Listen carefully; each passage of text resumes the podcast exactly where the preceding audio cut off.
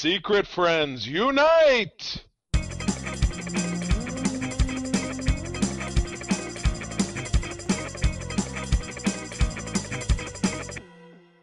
Welcome to the Secret Friends Unite podcast, episode 425. This is your guide to the geek side, and I am one of your hosts, Todd Oxtra. Uh, I'm a bachelor this weekend, so I've been having a lot of fun. My Oh. son's been doing his things. Hey, are you Yeah. are you are you eating out of the bag that says bachelor chow like uh, fried? Yes, I am. Yeah, It's yeah, yeah, like a exactly. cat food. It's Nice. microwavable meals. No, no. Uh, actually, just it's been uh, because my son is 17. He's kind of doing his own thing, and my wife was at a writers retreat. So essentially, I was on my own. So I'm like, oh, I'm gonna go see a movie on Friday. I'm gonna have lunch with a friend. And today, I could be lazy and do nothing. I'm probably gonna do saying- laundry. And hopefully it didn't turn out to be like risky business because we watched that movie recently and he was left on his own and turned his house into a brothel. So No drugs or prostitutes, Charlie. Sorry, No- uh, no but yeah, that's my host. That's my that's my co-host, Charlie Carden. Uh, he is here as well. Uh, yes, that, that is an accurate statement. I too am here. Um, quick showcase, and I finally framed this, but haven't hung it on the wall. Uh, where you usually see the Captain America shield in my background, I have in front of it a uh, print I had signed by uh, West Michigan artist Scott Rosema a few years back, and he's awesome. Uh, you probably know his name from all the majors, Marvel and DC, but I see him at every show we do. And this is one of those. I bought a two pack of a frame. I framed a uh, Indiana Jones uh, print that was drawn by Jim Steranko, who was a guest at the show we did last month. Um, I didn't get him to sign it. I didn't fork out the extra 50 bucks, but because it was a two pack of 11 by 14 frames, I decided to finally frame this. So props to Scott Rosema, who lives right here in West Michigan. That's all, but I'm good. Having fun.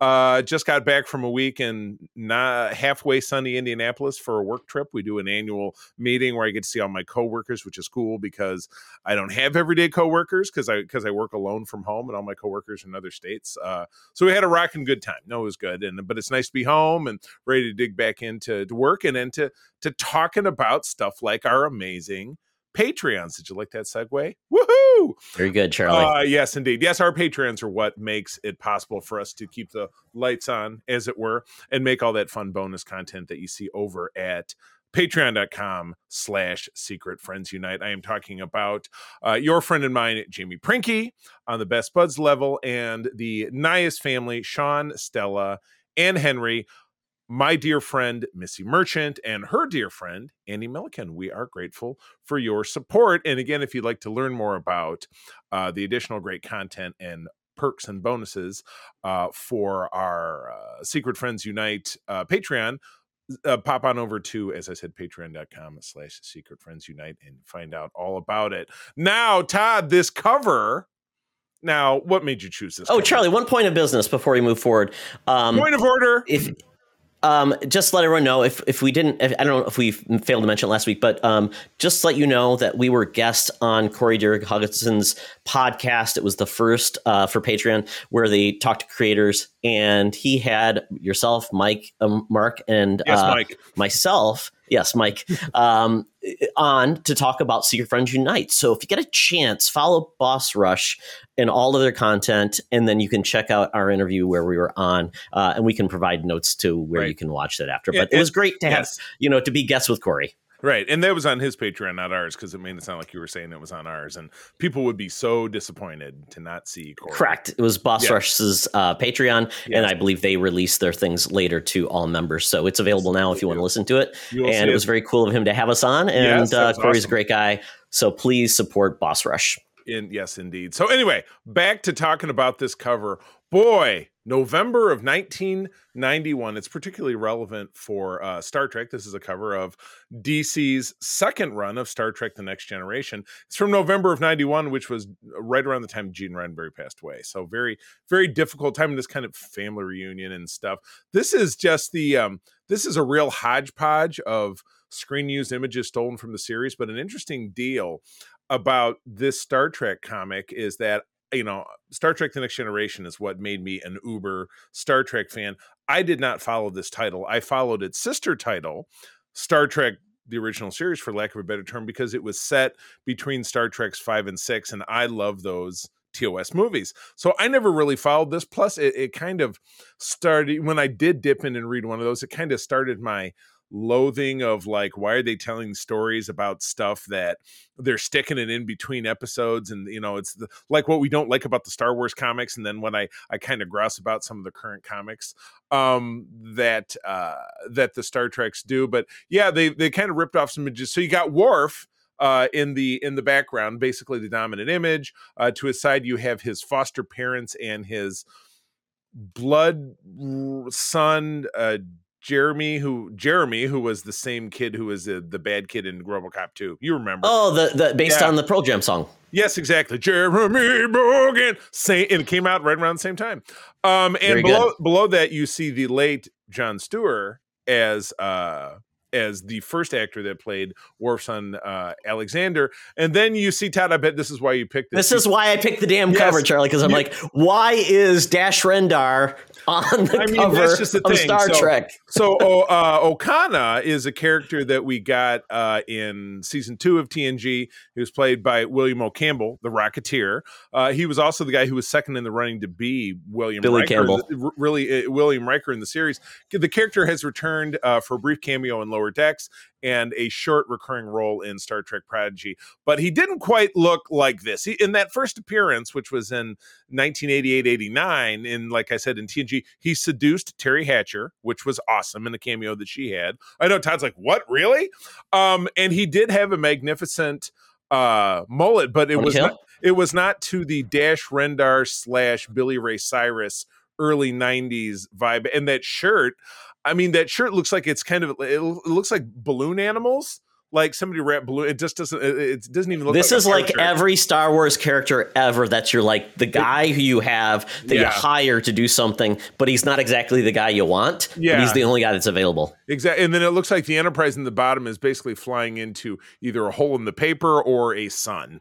So um I will tell you oh and then you do see in the lower left hand corner in the box it was it was Star Trek's 25th anniversary in 1991. So uh yeah, it- the only original piece of inspired art was Billy Ray Cyrus slash uh Dash Rendar, you said, the Kmart. Yeah. Han Solo, as our friend John would call him, from 1996 Shadows of the Empire, which we talk about all the time. Yeah. And it was funny, Charlie, when I looked at this and I'm like, okay, I don't know much about the series. So I did like a little Wikipedia and I think I found like maybe Yeah. Star Trek comics.com or whatever it was. Yeah, and yeah. they went through this and Michael Jan Friedman like wrote almost the whole series. Yeah, It was crazy. and it ran It was just crazy. One guy doing that type of work on a Yeah. on a uh, on a on a, a licensed property is kind Right. of unique, and you know it- that it- meant he yeah. kind of got to create the tone, right. kind of create his own version of those characters, And which you know, yeah, give him trying to, yeah, trying to pluck it out of my memory. I think it started during season two of TNG, so maybe in 88, 89, and ran till maybe 96 or 97, so a full three or four years after the series ended, and through Star Trek Generations. And so they kind they kind of had to do a Return of the Jedi where they took after the end of the series and before generations and really stretched it out so they could still be on the enterprise d and before everybody got split up because the events of that movie so it was a lot of like and here's a and, and it was a lot of like uh kind of spin-offs or part twos of like we brought back this character from this one episode who blah blah and then here's a comic about it because it's coming out every month right so yeah you know it's one of those that those are all out of print um, because the license was lost and IDW didn't pick it up. And there may be an episode here or an issue here or there that got tossed into a trade that IDW chose to reprint. But I have on a CD-ROM. I've told you this before, and I was talking with this one of the people in our chapter. Um, every Star Trek comic from 1966 to 2001 on PDF pages. Like you open them up, and so I literally do own every issue of this series. But I would have to. I'm, I'm glad you didn't slide. print them, Charlie. Yeah, I'd have to read it like there's no convenient way to read them. So, uh, anyway, but somebody who's a very big fan of CD-ROMs and eight-track tapes and uh, old-timey photographs, And your uncle, and my uncle. Yes, my uncle. What? What about my uncle? He, you saying I think he dated her, maybe. Oh, it's entirely possible. In the swinging '60s, my my uncle Tim was was quite a hippie. We're of course talking about Madam Webb. She's our chief news correspondent at 123, almost and a half years young. She's down at the corner of Hollywood and Vine, waiting for us with the hottest scoops. Hopefully, not a shot of poop. Uh, it's time to go and get some news. Let's go. Now it's time for Madam Web's rumors and news. Take it away, boys. Thank you very much, Madam Web, for bringing us all the news this week. And we are really worried about you because you're showing solidarity with the writers who are on strike this week. You were a writer. I believe your greatest accomplishment is you wrote uh, season three, episode one of Benny Hill called um, Chasing Chasing uh, Chickens. That was your episode. That's your only credit, but you still are getting residuals. So you're in league with these art, these writers because you want them to get paid better. So we salute you, Madam Web and Benny Hill. Up with miniskirts. Oh yes. So yeah, that's the that's the big scary news right now is that these uh these poor folks in the Writers Guild of America are are on strike. Uh, and I didn't, you know, talk about how uh, you know clueless I was uh, in my I was in my hotel room uh, with my little travel Roku plugged in, and Tuesday morning I watched. I always like to watch uh, the Daily Show, and I like to watch first part of Colbert, and then Wednesday rolls around, and I'm like, where are my shows? I just they're gone. That's when the strike started. Um, yep, these folks are out there trying to make their living uh, because in the you know you know in short in the changing atmosphere of the streaming world um, their residuals are completely um, being decimated uh, by the fact that you know they really count on syndication rules and you know continuing to get a check and that's a steady part of the way they make their money. Um, and this tends to happen every you know it said last strike was back in 07 um, which lasted three months and cost the industry two billion dollars. Um, and then the other, you know, really famous strike that comes to mind for me was back in 1988, which impacted a season of Star Trek. So that's how I know about it because season two of Star Trek was about it, six episodes shorter because of that, or four episodes shorter. Um, so yowza. So yeah, so anything that is um scripted, like the late night programs, for example, uh, is is shuttered. Uh, Saturday Night Live had to shutter their last two episodes of the season, though those guests were announced to be, I think, um the kid from Succession, who is Macaulay, uh, Kieran Culkin, and drawing a blank on the other one. We're supposed to be the guests. There, that's there, that's that's something I remember. But I don't know, man. You know, I one thousand percent these people think these people deserve anything within reason that that they ask for because, you know, when you're taking, you know, if if residuals are 30% of their income 40% of their income and it also really scales down to the fact that the writer writer rooms are smaller because there are less episodes of something being made these people have to fight for their rights so you know if i lived in socal or new york city i shit i'd be out there too I mean, I, I, I feel that passionately, being someone who comes from the creative world ourselves, because we create this. Um, though it's it's clearly not the same thing. We don't have a union, and you know, we just started getting paid, which we're very grateful to our Patreons for. But uh, as artists, you know, you have to fight for your rights. So I'm just I'm I'm happy to I, I'm happy to support them in any way that I can. Yeah, I, I, was just talking to. I had lunch with uh, Sean Nyhus yesterday. We were talking about this, and it's it's really interesting. We were t- kind of talking about the impact of writers and what they mean. Uh, if you don't have writers, you don't have shows, and that's the whole part of this. Or, so, or you get reality, any, reality TV. exactly. Any any executive, uh, any director, any showrunner, they can't do anything without these writers. So um, anything, and so if you like anything that's scripted you like the writers. So right. that's really what it comes down to. Because right. actors can't just make up crap that comes out of their mouth because that would be horrible. Uh, right. Everybody loves an improver. Uh. No, they don't when it's scripted TV. Yeah, um, not, not, in that, not in that regard. No.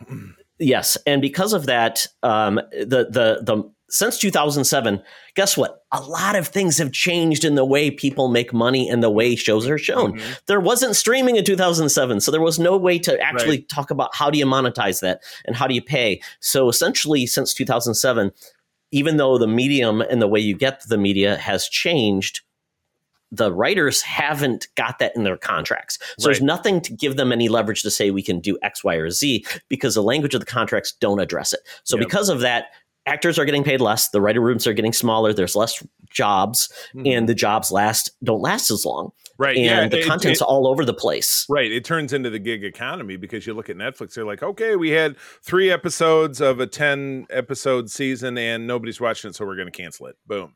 I mean you know, they so, got paid for that but they don't necessarily get residuals now. Right they get yeah. a one-time payment like yeah. a lot of actors stuff. They're not getting paid for how many times it shows on netflix. It's not about that. So the mm-hmm. the the whole structure of payment is completely different too. Right. Um and apparently the writers and the whole organization they are asking for about when it comes to everything they're asking about which is a different way to monetize different way to get paid about 450 million dollars like in total Uh-huh. that would then pay all of the writers that are part of the writers guild um, and that would basically get them up to a living salary Mhm. and uh, m- make money off of the way new media is, is consumed right. Per, I, and, and I would ha- that yeah, I would have to imagine that it is perfectly fair.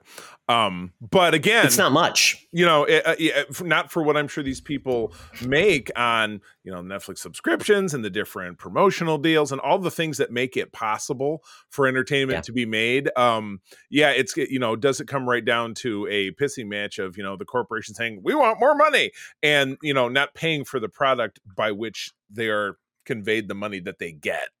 Um, it's Mhm. just it, it's simple business, you know. If you want a product to produce, you have to pay the people that make it.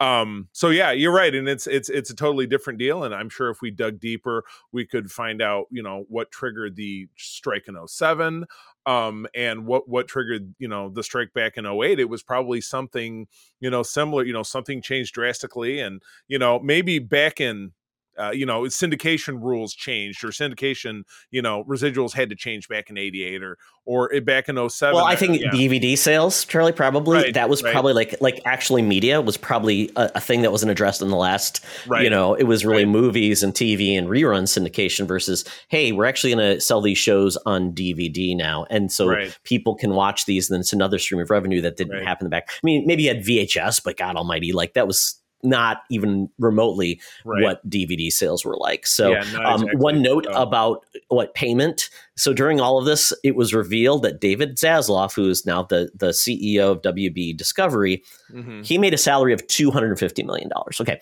so you think he's worth half of what the writers want? Um, considering he's just a dude making decisions, but he's not actually creating the content. Right. He's he's, He's- making yeah. deals. He's, yeah, he, he's a suit. By the way, how did you get 450 million as being half of 250 million? You just did some math that blew my mind.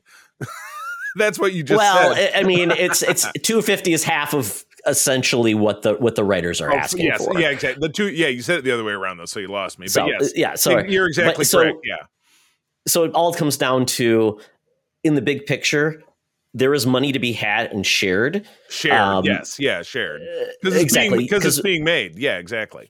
it's not communism we know that but you have to give Yeah, right. people a fair wage or or you don't get great writers you don't Right. get great content and we know how that happens Right. um, we we you talked about like you know in in 2007 the impact of you know what happened you know famously lost had some crappy seasons heroes we know what happened with Right. heroes went down the toilet Right. as well. It derailed a lot of things and they kind of piecemeal seasons together.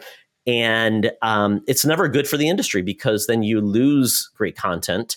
Uh, people stop engaging because there's less there. You don't feel it at first but you definitely feel it later. Yeah. um, and now i don't know if you'll feel as much because there are so many more ways to get content like we said there's too much Right. Right. so you don't feel as much versus was just abc cbs fox Yeah. and maybe cw yeah. uh, so you only had those four networks. So we'll Yeah. see how this goes. But we do know in the short term that Stranger Right. Things is on pause. Yeah. Blade, yeah. the movie that we haven't heard anything about, is on pause. That's not too difficult. Um, Yep. Uh, Loot, the series on uh, Apple TV with Maya Rudolph, is uh, on hold, Yep. staring live right now because that requires Right. writers every week. They can't bank material because it's Yeah. very timely. right. Uh, same with late night talk shows. right. And I've heard also Hacks, uh, that HBO show about the comedians, I, I thought is also on pause. I thought that show was over. So, uh, yeah, I guess I'm not I'm not losing out on that. But you know, they're talking about you know, depending on how long it goes on. These are obviously this is the flashpoint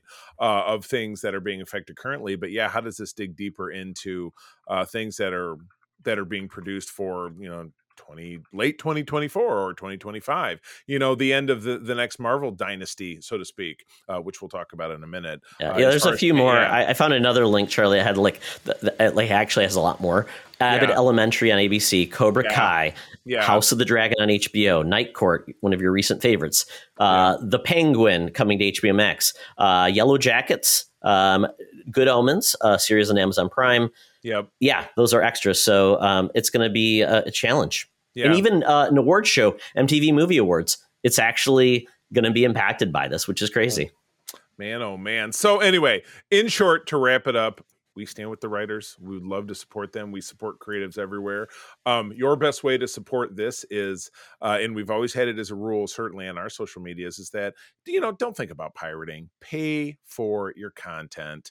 You know that's the way stuff gets made. That's the way. Unfortunately, those yeah. writers are not going to get paid. I know, but but it does ge- but it does generate revenue. Is was my point. Be be part of the solution, not the problem. pay for your Netflix. You mean? Yeah, yeah, exactly. well, that's exactly my point. Or don't, you know, say I got a VPN and I can. Brr." It's Todd. The stance that you and I have always taken against pirating, uh, to me, really relates to this. You know what I mean?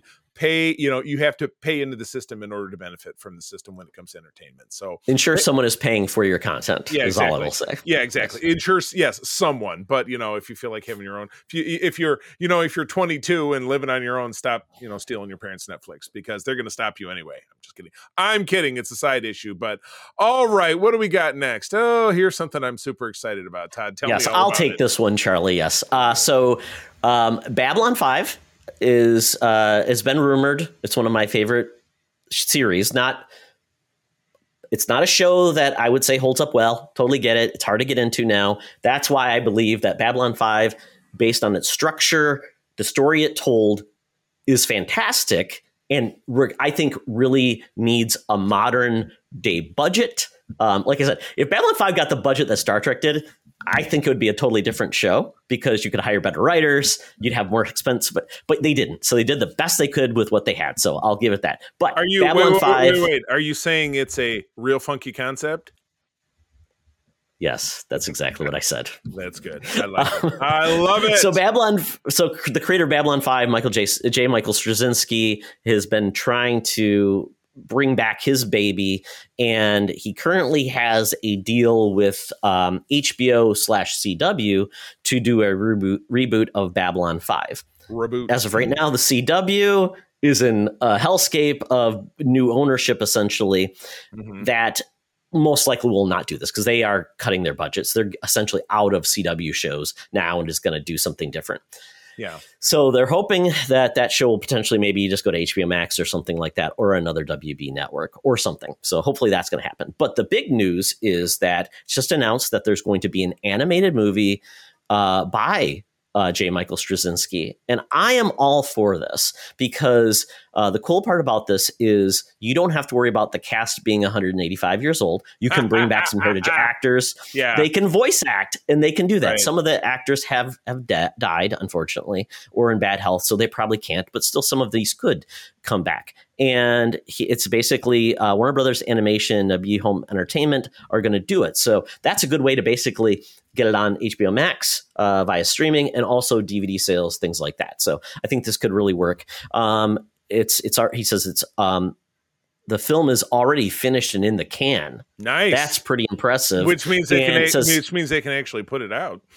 Exactly. It feels. He says it feels the like the most B five ish thing of anything we've done since the original show. Which I would say since the original show they did Crusade and they did some comics. So I don't know if there's really that much to say that there was a lot more that they've done since then. Mhm. Uh, but um, with Babylon Five, I mean, it came out in um, 1993. Was on multiple networks. Started as syndication, then moved to TNT. It was kind of a funky, funky situation. TNT. with- oh my goodness. exactly. yeah. Well, that was back in the day, and TNT was a big deal. So Well, yeah, when um, you when you had your yeah. syndicated, but you know, you had your basic cable, the USA, the TNTs, the mhm. give me a third one. I don't know, you know, Spike TV, uh, all those. You say. TBS already? Oh no, I missed. How who could miss TBS? I uh, TBS, yeah. I had uh, my my commentary on this, and I know we have friends like our uh, like our buddy Larry Giver down in Indiana who loves this show. Will will sweat and die for it. Uh, I have a client up in Big Rapids, Michigan, a guy who works in one of the optical shops I call on. Who, uh, when I first started calling on him, he was, you know, he I, I turned him into a customer, wasn't a customer. But when we first started talking, uh, you know, he caught wind that I was a Star Trek guy. He started talking to me about Babylon Five. So Babylon 5 is on HBO Max or Max. So this was probably last summer. I came home and watched an episode with April, and we just looked at each other like, we can't watch any more of this. My God, it's just no good. And so I saw him at an optical shop Yeah. uh, or an optical show that April and I were actually both at. happened. I think April was away from the table, so she didn't get to chime in. And he's like, Man, did you ever get around to watch Babylon 5? And I was like, uh, well, I'm glad you like it. And he's like, man, you know, you got to skip the first season and come back for this and that, and then don't watch season six or whatever. And I'm just like, "Oh, okay, you know what, you know, lo- dig what you love. But yeah, it did not speak to me. Um, not necessarily just uh, visually, but the storyline just it, it didn't engage in the same way. But it also didn't have any of the backlog that DS9 had, which was considered its rival or the show that killed it or whatever the idea was, because it didn't have any of the background that Star Trek had. It didn't. You have- can't compare yeah. Babylon 5 and Star Trek. Star Trek had a whole series But- of many movies before that but pe- and a fan base already baked in. Babylon 5 yeah. was something new that Right. people discovered out of the blue. It was on syndication. Right. It's like you uh, what is this thing? And But- and when I picked it up, I picked it up when it when TNT acquired it and I watched they basically made a new movie to get people upset uh, get set up Get- get them upset. ready into the series. Yeah, well, maybe it did, but for You me, it was the perfect uh, entry into that show was mean, watching yeah. that movie first. And if you didn't do that, Charlie, yeah. yeah, I don't think it was the right move because starting Ah. a long running series, say, I'm going to watch one episode. Is it for me? And it's like, what show can you judge by one episode I and say, oh, it's good or bad? You It- it- can't. it I don't think there's a good depends. example saying one episode of a show But to it- say, um, yeah, But but again, some people are like, well, it's space stuff, so I can compare it to like the Star Wars and Star Trek people. Oh, I'm a Star I'm a Star Wars person. I don't give a shit. They're not anything alike. It has the word star Correct. in it, so it just it drives me up the wall. We're, you know, working shows, working our booth, people uh, want to come up and say, well, I'm really a Star Wars person. Uh, yeah, okay, move along. I don't care. Great. I love Star why Wars. are you too. here? I, exactly. I, I do a Yeah. damn Star Wars podcast. I love Star Wars too. Doesn't have anything to do with how I feel about Star Trek. So anyway, Yeah. you know, yes. Bullet point is if you love Babylon Five, you can keep loving it, and there's some new content coming your way, so you can. Be and I hope this is something that. potentially could turn people into Babylon 5 fans. Not necessarily you have to watch the old stuff. And and I think that's what good science fiction can do, make people fans of things that are new. Like like I found the expanse that was brand new, not based on anything else. And I'm like, I love Right. this because it's not it's not something that I've seen a billion times before, and it's just the newest version of it. So um, I hope this does well, and I hope it's handled well, uh, depending on the animation style. Uh, Mm. Straczynski is a good writer, Yeah. and um, how he manages this is it going to be like really deep in the weeds of Babylon Five, so you kind of exclude people, or is it going to be like Yeah. a good entry point to say, here's the world of Babylon Five, maybe some things that have happened, but right? it's it's a like Strange New Worlds. Good entry point. Same thing there. It's before Mhm. anything before, so you don't have to get on board, uh, which is what Star Trek does push a lot of people away because, like, I don't know where to start. A lot of it is not very good. A lot of it is good. So it depends, pick and choose. So Pick and um, choose. yeah. just imagine if like Voyager was the or Enterprise was the first Star Trek show, Charlie. I mean, for some people it is. That's exactly like Babylon Five. It would be like, what was the thing? So I would say, Yes, let's but see where this goes. I'm very excited because it's a it's a series that means a lot to me, and I'm Yep. glad it's getting a second chance. All right, talk to me about a series that doesn't mean a lot to me. Dune, the movie that I couldn't watch because my my uh, HBO famously kept locking up.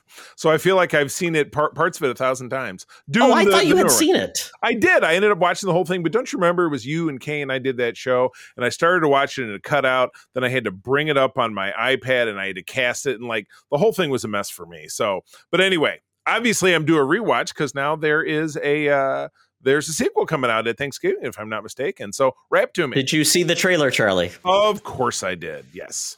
Excellent, excellent. So yeah, so Dune Two is coming out. Um, Dune One. A lot of people were nervous about it. Was this going to be a huge mess? Was it going to actually deliver on an epic science fiction story that really was going to have some fantastic visual storytelling? And was it going to work? And all said and done, I would say it's very well received. I haven't met many people that didn't enjoy it. Um, like again, talking with Sean Nyhus, we talked about. He's like, he typically would have not have been into the movie. He saw it. He was like, he was amazed. He was like, this is phenomenal. It's great, but it's a movie. You, it's a movie you have to see on the big screen. Mm-hmm. Seeing it on the small screen on an iPad is pointless because part of it is getting enraptured in the world, and, And- seeing and- it on a little eight inch screen, it's like, Yeah. eh, And I no, and I did not watch it on my iPad. I, I turned it on on my iPad and sent it over to my TV. I did not get to see it in the theaters. That'll obviously won't be the case with this one because now Yeah. I know that it's a you know big whatever it is. I will obviously watch the other film again so that I feel a little bit more keyed in. But yeah, it's just it's a little fuzzy to me. Uh, and then you know, and Dune of course is a remake because it was a real weird. Uh, it was a book series, Yeah. and then Yeah. it was a movie that by Yeah. David Lynch, who was a very David weird Lynch, guy. yes, then there's it been, was- Yep. and it had there's uh, much like Flash Gordon had Queen, the first Dune movie had Toto, if I'm not mistaken. Didn't they do the main song? Which I, you know what, I love both bands, so you know what, I could get. I could. I don't remember. I'm I'm, per, I'm pretty sure, but yeah, it was a very the, the first film was yeah, it was very weird visually. Kyle MacLachlan, Sting, uh, Patrick Stewart I mean, oh my God, Sir Patrick Stewart. Yeah, before he was Dune's a very hard yeah. thing to yeah. adapt because it's a very complex book. It's very long. So yeah. uh, in the '80s, you didn't get a lot of great adaptations. So it's, it, I think it was, it was at the time, visually stunning, very cool, unique looking, but kind of a hot hodgepodge of what they were trying to do, especially with David Lynch being at the helm. Yeah. But then there was a mini series on like Sci-Fi: The Children of Dune, which I really liked, and that was in the early 2000s. So there's been different takes, and so. Um, but you when you got uh, Denis Villeneuve, who is a very esteemed director, um, it, it was in good hands, at least from a perspective of he can put stuff on the screen and make it work. And I think he nailed it. Uh, and this movie, I think a lot of pissed a lot of people off. They thought it was going to be a full movie. Essentially, the first half of Dune. It was which, yes, Harry, Harry Potter one I'm, and two or whatever. I'm glad they did it because you're not going to make a five hour movie. You just can't, but it's a big story to tell. Somebody's going to somebody's going to try. Yeah, but yeah. And they broke it up in a very good part, I thought, which was great because there's more to tell. You've set up the world, you've got kind of the crux of what the big challenge is, and then this how is this going to be resolved in the second right. film? So that's what we got in this right, trailer. Um, and this is coming out in uh, I believe November third. Thanksgiving. Yep. No, November third. Thanksgiving ish. Mm-hmm. Yes, Thanksgiving correct. is uh, November. Post, post, post Halloween is the best way to say it. It's hopefully, it, hopefully it will still be uh, performing successfully by Thanksgiving. In two, you know, yes, two weeks later. Um, absolutely. But the, the cool part is we are getting some new. I mean, we got the the returning actors, Timothée Chalamet, Zendaya. Uh, but the cool part is we're getting some new actors, including Christopher Walken, Florence Pugh, nice. uh, uh Austin Butler as oh, well, yeah, and um, yeah, and I think this could be really amazing. Uh, just a kind of a, a, a cool th- when everything is said and done, when it's complete. I think this could be really be something special. So I'm excited right. for it. Charlie, I know you you have your movie subscription, so you will be at the theater to see yeah. this.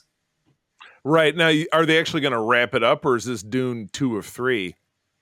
I mean, well, and you I said mean, it was a Dune, book series, so is it like it's a book you know, series exactly? There's many, many more stories within Dune. This is just kind of like the original book. Um, they could do more offshoots of it, which I think would be fine, but the story should right. be wrapped up within this, and then you might get more adventures in the future. But this is really a, a full telling of that initial book. Righty, right, right. Well, I have uh, I have back to back rumor watch for the most what did somebody say on our discord yesterday the most cursed franchise in marvel history? Well maybe not the most cursed but it's pretty damn cursed. So we're talking about the fantastic four. There have been two rumors and nothing official and i did pull these from you know somewhat reputable sites. I'm not going to say which because i don't want people to at me on twitter and say oh really? You think blah blah blah is reputable? But anyway i thought they were reputable. But we have uh, casting news for uh, mommy and daddy of the Fantastic Four. That would be Reed Richards and Sue Storm, uh, possibly Adam Driver for Reed and Margot Robbie for Sue Storm. Um, and again, it's really tough. Uh, to know when any of this might be proven or disproven because we have a writer strike going on. But Todd, your first thoughts on these strongly worded rumors? Do you like the casting if this ends up being it? I do. I like Adam Driver a lot. I think he yeah, can bring something same. to the film. We got, uh, we, we obviously got in, in Doctor Strange the fan casting of John Krasinski, so we got that out of the way. It's fine. Yeah. He's dead. Um, Adam it's Driver, funny. I think, is a. I, I think Adam Driver is a more complex actor. He can do goofy. Yeah. He can do menacing. He can yep. do odd and he can do um and you saw him in what 65 you saw that movie 65 right? Yeah yeah and i you know that and that, that so that's more was, heroic yeah. that's a little bit more right. of a uh, kind of a hero type role. Right. And i'm assuming and, he wasn't the low point of it. No and he's done he's done a couple of goofy comedies which i am now forgetting where he was a uh a foil of some variety or doing something. So he's great I enjoy him. Doesn't really make anything terrible that I can think of. And then Margot Robbie is she's not America's sweetheart. She's kind of the sweetheart to the world because she's Nazi. Uh, we're she's we're America's Barbie. She's America's Barbie. Yeah, we're all planning on enjoying Barbie uh, later this summer. Uh, Todd, you and I are both hoping it does well because our summer movie competition has begun as of uh, as of this weekend. Uh, Guardians of the Galaxy, which we're going to talk about in a minute here, and kind of its uh, performance so far and where it's going to land. But um, yeah, this is uh, you know the Fantastic Four is is set to be Marvel's next big you know tentpole in 2025 um and then tying back in with an avengers movie. So yeah i just want it to be good you know from roger corman's low budget clunker in 1994 uh, up through fox's you know bow of, of, the property in 2005 with the Ioan Gruffudd and uh, what's her face jessica alba uh, and then its horrible sequel a couple of years later and then the film for which we will not speak its name which came out in 2015 it's it's been a rough road for you know com, com, you know Marvel's first family, but I've always loved them. They're very deeply in my heart. The Thing is one of my favorite Marvel characters. Um, so I have my hopes. Well, Big hopes over here. Yeah, Margot Robbie. I don't know. I mean, she's she's in a lot of things, and she's, she's already Harley Quinn. Yeah, I mean, it could work because you could play two roles. So, like, because you know, we know, uh, you know, Kylo. He was Kylo Ren. She could she could be in the. Sh- so I don't know. I mean, she is a good actress, so I don't right. I don't have a problem with it. I mean, it just doesn't say like, oh yeah, I'd consider her for that role. But you know, why not? She's a strong actress. But I did see Charlie. Uh, mm. They did say that potentially Daveed Diggs. Oh yeah, yeah, like yeah. Really, that's yeah. It's about on the page. Who was yeah, yeah in, in, in, in, original cast of Hamilton, and then in um, Blackish, and he was in something else recently. Oh, oh, he's a, he voice acts in Star Trek Prodigy. He's one of the he's the first officer on Janeway's ship in that show.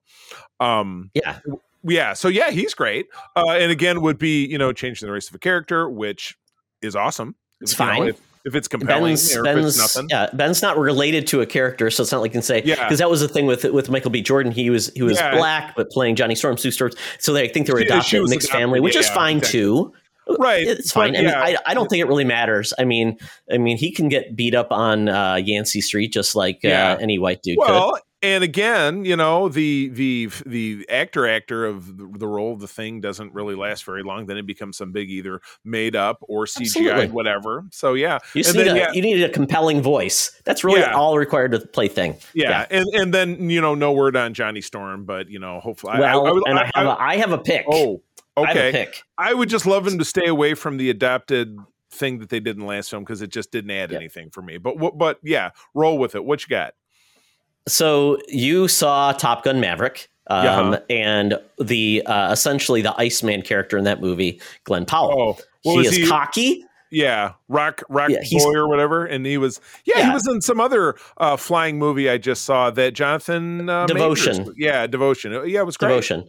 It was great. Yeah, and then he also played uh, myself and John's one of our favorite series. Oh yeah, yeah, yeah, yeah. Chad, Chad, Chad Rockwell. Rockwell. Yeah, there you go such a great actor. He's got he's cocky. He's a good actor. He's perfect for it. I don't know if that like would stereotype him too much into being like the cocky guy.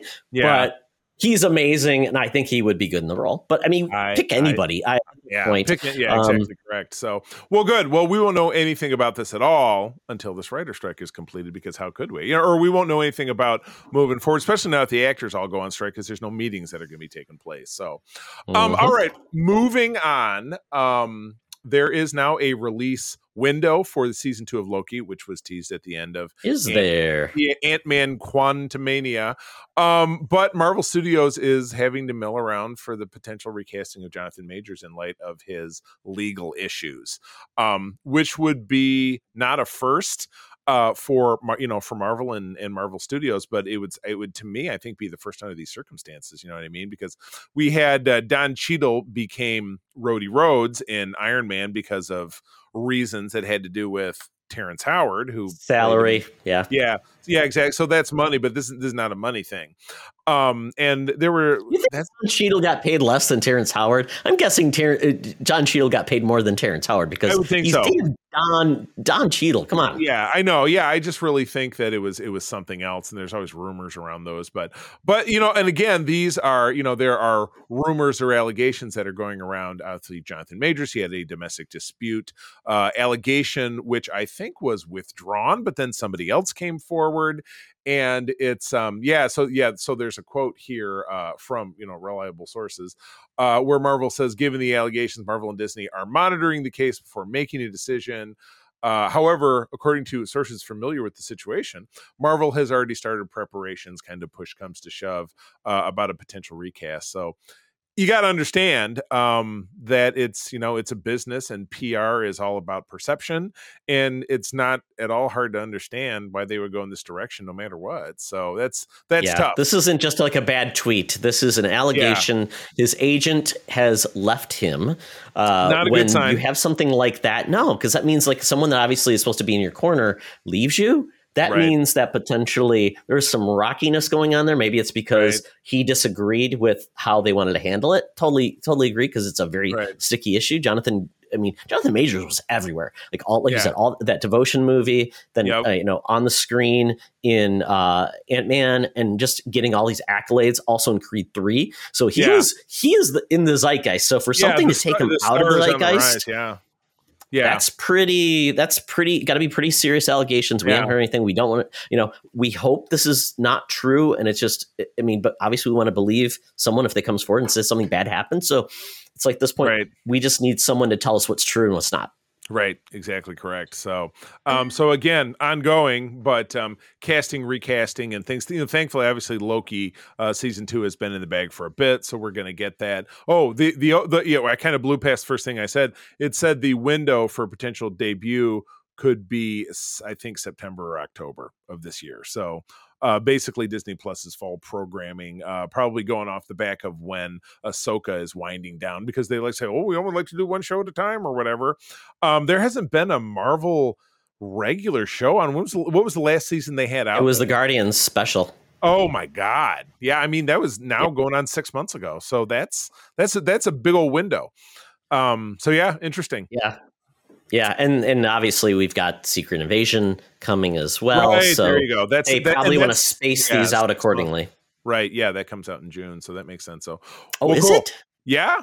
Well, I think it was August. Nope, yep, because that's Ahsoka. The other another Disney. Ah, okay, makes sense. Okay, go, very there cool. I'm very excited then. Yay! I know I am. So yeah, this will obviously be their fall component. Then I'm not. I would have to check my uh, crystal ball to see what the next Star Wars thing would be. Check the old calendar. You write on all these things, Charlie. Yeah, Yeah. we actually put it in the family calendar because we wake up and we're like, oh, it's Wednesday. It's you know, it's like Ted Lasso. Like a physical calendar or a calendar on your phone? It's our Google calendar, our, our shared. Okay, I was going to say you have a family calendar. You wake up, you pull up the Yeah. calendar, put it in front of your face, and go, oh, "What is yep. today?" That's exactly correct. Yeah, but like Ted Lasso's got two episodes left, and it's a Wednesday show, so we you know, watch it on. That's Wednesday. true. Yeah, Schmigadoon's the same boat. I think Yeah. It's got two more two more episodes too. Yeah. So anyway, okay. Well, that is the end of the news. We shall bid adieu to Madam Web. Stay there, continue gathering news, and we'll get you back next week. But it's time to get out that that Fuber app, that Feeble Uber app. The Geek Easy awaits down in Nasty Town, uh, Schmigadoon Heights. uh, for us to uh, talk about uh, what we're enjoying this week. So let's go. Talk nerdy to me. Talk nerdy to me. We're sitting the Geek Easy, drinks are poured, and we are getting our nerd on. And Charlie, um, you're sticking with uh, some classics on Apple TV Plus. Believe, yes, we uh, because I, I didn't, you know, I was gone all of this week, so uh, you know, and what's nice about Ted Lasso, and, and maybe correct me if I'm wrong, did the episodes go from 30 minutes to an hour at one point, or was it always an hour? I can't remember. They they have been on the shorter side in previous seasons. Okay, gotcha. Because I'm just we're watching an episode. I'm like, because we're watching and really into it, but I'm like, man, it's bedtime. When is this? Oh God, there's 30 minutes left. We've been watching it for 30 minutes. Um, but no, we blasted all the way. You know, from you know uh, being you know home in between you know going out and doing stuff this weekend. We've caught up, so we are now caught up on episode up to episode eight uh, of the current season. And am I hearing rumblings that this might be the end? I mean, is there? Correct. Yeah. oh, As of right now, this is all that's been announced. I don't know how this ends because I don't see a. I don't know where this this season is going. Right. Quite honestly, it, It's it's not as clear as the other seasons. Where I'm Yeah. like, hmm, Yeah, where's it going to go? Really teeing it up. But yeah, we're caught up, and they they've really hung in there with the storyline for Nate, who is the the turncoat um, other assistant coach who went off to coach in a different football club. But I love it. Uh, Ted is, you know, there's a part of, of Ted's story that touches all of us that have, you know, dealt with rejection and pain and loss of a family member, and divorced, and all the, you know, and, and kids that you don't get to spend time with. So that touches me, definitely. His big mustache doesn't touch me because I'm not into big mustaches, even though my dad had the most legendary one of all time. Todd, you know this of my dad. Oh, yes. when he was young man. Um, he was more it- mustache than man. and sometimes yes it was it was too big for his face but uh no i've really i've enjoyed uh jason sudeikis's uh portrayal of the character and i hope it's not the end but you never know you never know because again you land in this fuzzy space where you don't know how popular it really is everybody loves it and talks about it but Exactly. what does that what does that really mean you never Well, the British are like that. They they are like short and sweet. They're like, we're not going to sustain these things unless it's like, I don't know, Derry Girls or something like that. Most of their shows are very quick. They do No, like, no, they the- like three the- seasons. Yeah. And they And do like eight episodes each. Right david Yeah. series no neighbors The uh, IT crowd, not yeah, yeah. not neighbors i was thinking of there's that other real popular soap that i used to downstairs, the, the the West Enders. The West Enders, Um, yeah, yeah. maybe it was. I just had a British guy who I worked with years ago said, "Yeah, everybody in London likes Burn," because we were talking about that movie, uh, Love Actually, and Marley McCutcheon, who was the assistant, was on that soap, and he's like, everybody. But he said, if you're in London and you live in this part of town, you watch this soap. But if you're in London and you live in this part of town, you watch some different soap, and it's so weird. Wow, It's like- that's well, it's like- It's like yeah. it's like the young and the restless, and as the world turns, you got to make a decision. or like the football clubs that you see in Ted Lasso. So anyway, yes, I am the last one to the party with Ted Lasso, but I absolutely love it. So um, both of the programs we talked about this week have to do with Apple Plus, which we just signed up for. We'll have it for a couple of months and drop it. But one show we were watching two years ago was um was physical which stars rose byrne who i adore um and it's about this woman this you know bored 80s housewife in san diego in the early 1980s who um catches wind of the aerobics craze and makes her own aerobics tape by starting up in a studio with another woman, stealing all of her You've talked about the show before. Yeah, yeah, exactly. And then turning Yeah. into her own tape. So we were watching the show, but it got really difficult to watch because the soundbar we had kept having all these errors with Apple. And Yes, so- the Roku soundbar. yeah, so we have a we have a new one now. Um, because that one was such a piece of junk and I'm gonna get rid of it. Um, but uh we don't see there, there's still kind of connection issues here and there, but it's been a whole lot less. I don't know what it is. It's just Apple. It's just Apple in the soundbar. Do you think it's sabotage? Is it sabotage?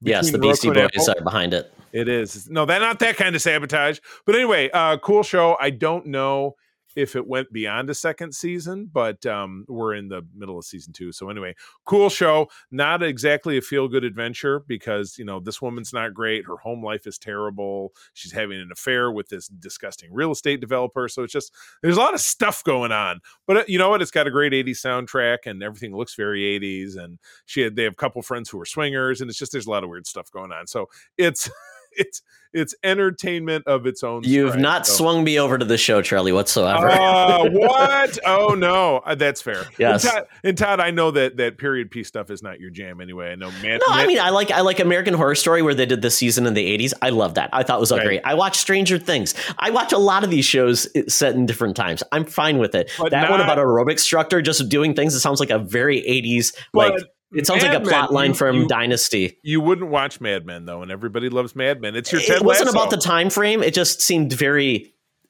it seemed like these people are very miserable and unhappy. And I'm like, I don't watch un- miserable and unhappy people because I never saw good storylines that they made them very happy. They all were unhappy. And I'm like, I don't want to watch Miserable Town for 18 seasons miserable. Todd that's Todd's because sitcom, Charlie, that show Town. was not known for having happy people, and that's They 100 percent true. I think that show really, and if you've not managed watched Mad Men, it's on AMC. Grew. I, I think you watch some characters grow and change, but yes, there was a lot of Absolutely, not great stuff. he became like the CEO, Don Draper. I know enough about the show. I'm like, yeah, I get it. I just don't want to see sad people and right. cheating and Don Draper go off and join a retreat because he's not really Don Draper. I'm like, yeah, I know about all those story beats. And I'm like, eh, yes, he wasn't. But you know what, everybody? Uh, here's your opportunity to at Todd at Toxtra at Twitter and tell him why he should watch Mad Men. Do it. Do it now. All right, that's it for me. What do you got? Yeah, so just really quickly, Free Comic Book Day was yesterday, and typically it's come back now, tied to a big movie, which is Guardians of the Galaxy. Um, normally, I would have gone to my normal comic book shop. They're going to be moving, so they've had some issues with their distribution of That's comics, weird. where That- they're getting are- where they're, they- things are delayed right now. Is that a good thing that they're moving and moving to a nicer spot? They're moving or- to a much better spot, a Oh, bigger spot. They're in a very small spot, um, and we've was been going to them for years. They've It moved. was yeah. It was the exact same situation with the spot that I go to, Tardy's, which I've talked about tons of time on the show. We even had an interview. Uh, we had a phone-in interview with one of the old owners of it back on our show back when we started years ago. Um, but Gavin and Deanna own it now, and they're in that same small little spot. Uh, and they've since purchased another location, but it's in Allegan, Michigan, which is about 45 minutes south of here. But Hmm. yeah, I tell you, if they can knock out some walls and and Yeah. expand their shop, I know that uh, that because it's one of those like, yeah, man, I was able to. They changed a bunch of stuff around their shop recently, so they have new merch racks out, but they have such a little, it's a little rectangular footprint to work with. It's just it's tough, but you know, yeah, Yeah. you know, I just real real estate's a bear, so I mean that's that that's tough fit. And the shop's called Mind's Eye, and it is a wonderful shop in regards to it's clean, it's inviting, it's very. Yeah. It's not like your comic book shop where it's overcrowded, you can't move, you can't find anything. It's not exactly a good Yeah. environment, not exactly well maintained. It's like, and I think that's that's a big still problem with comic book shops because Yeah. yesterday I went to. One comic book shop just because I was I, I didn't get to go early in the morning because I was me and my friend for lunch. I Yeah. went after and free comic book day. If you don't get there early, everything's Yeah, like that's how I that's how I missed out on the Star Trek comic. I didn't get it because we Those went out. We actually.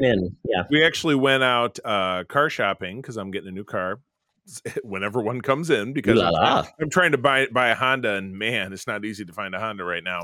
So Hondas went- have great resale value. Yeah, you're Yeah. not finding deals on Hondas. yeah, so it's going to take me probably. Well, it's not a deal; it's inventory. I can't even find one of those, so I'm going to be waiting a Mm. couple months for that, and that's fine.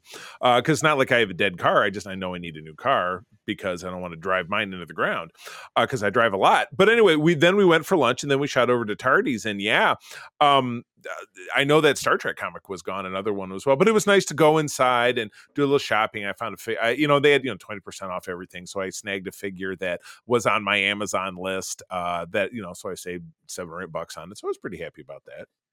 And you support local, which is important. You know, being, you know, this even I mentioned uh, to uh, the employee when I was checking out, who's somebody I've known forever. I said, you know what, my dad was a small business owner. Small business is very important to me in April because April was, you know, father was a small business owner as well. He's a construction, Mhm. self-employed construction guy. So I love to support small business when I can, and I don't certainly get around to the comic shop very often myself because I don't collect comics anymore. I mean, Todd, we've needed a Patreon segment just to get me to read comics because it's just it's not n- not in my current zeitgeist. So that I'm always, you know, I it's very cyclical for me. I know I'll come back to it, but yeah, it's a that's a tough one.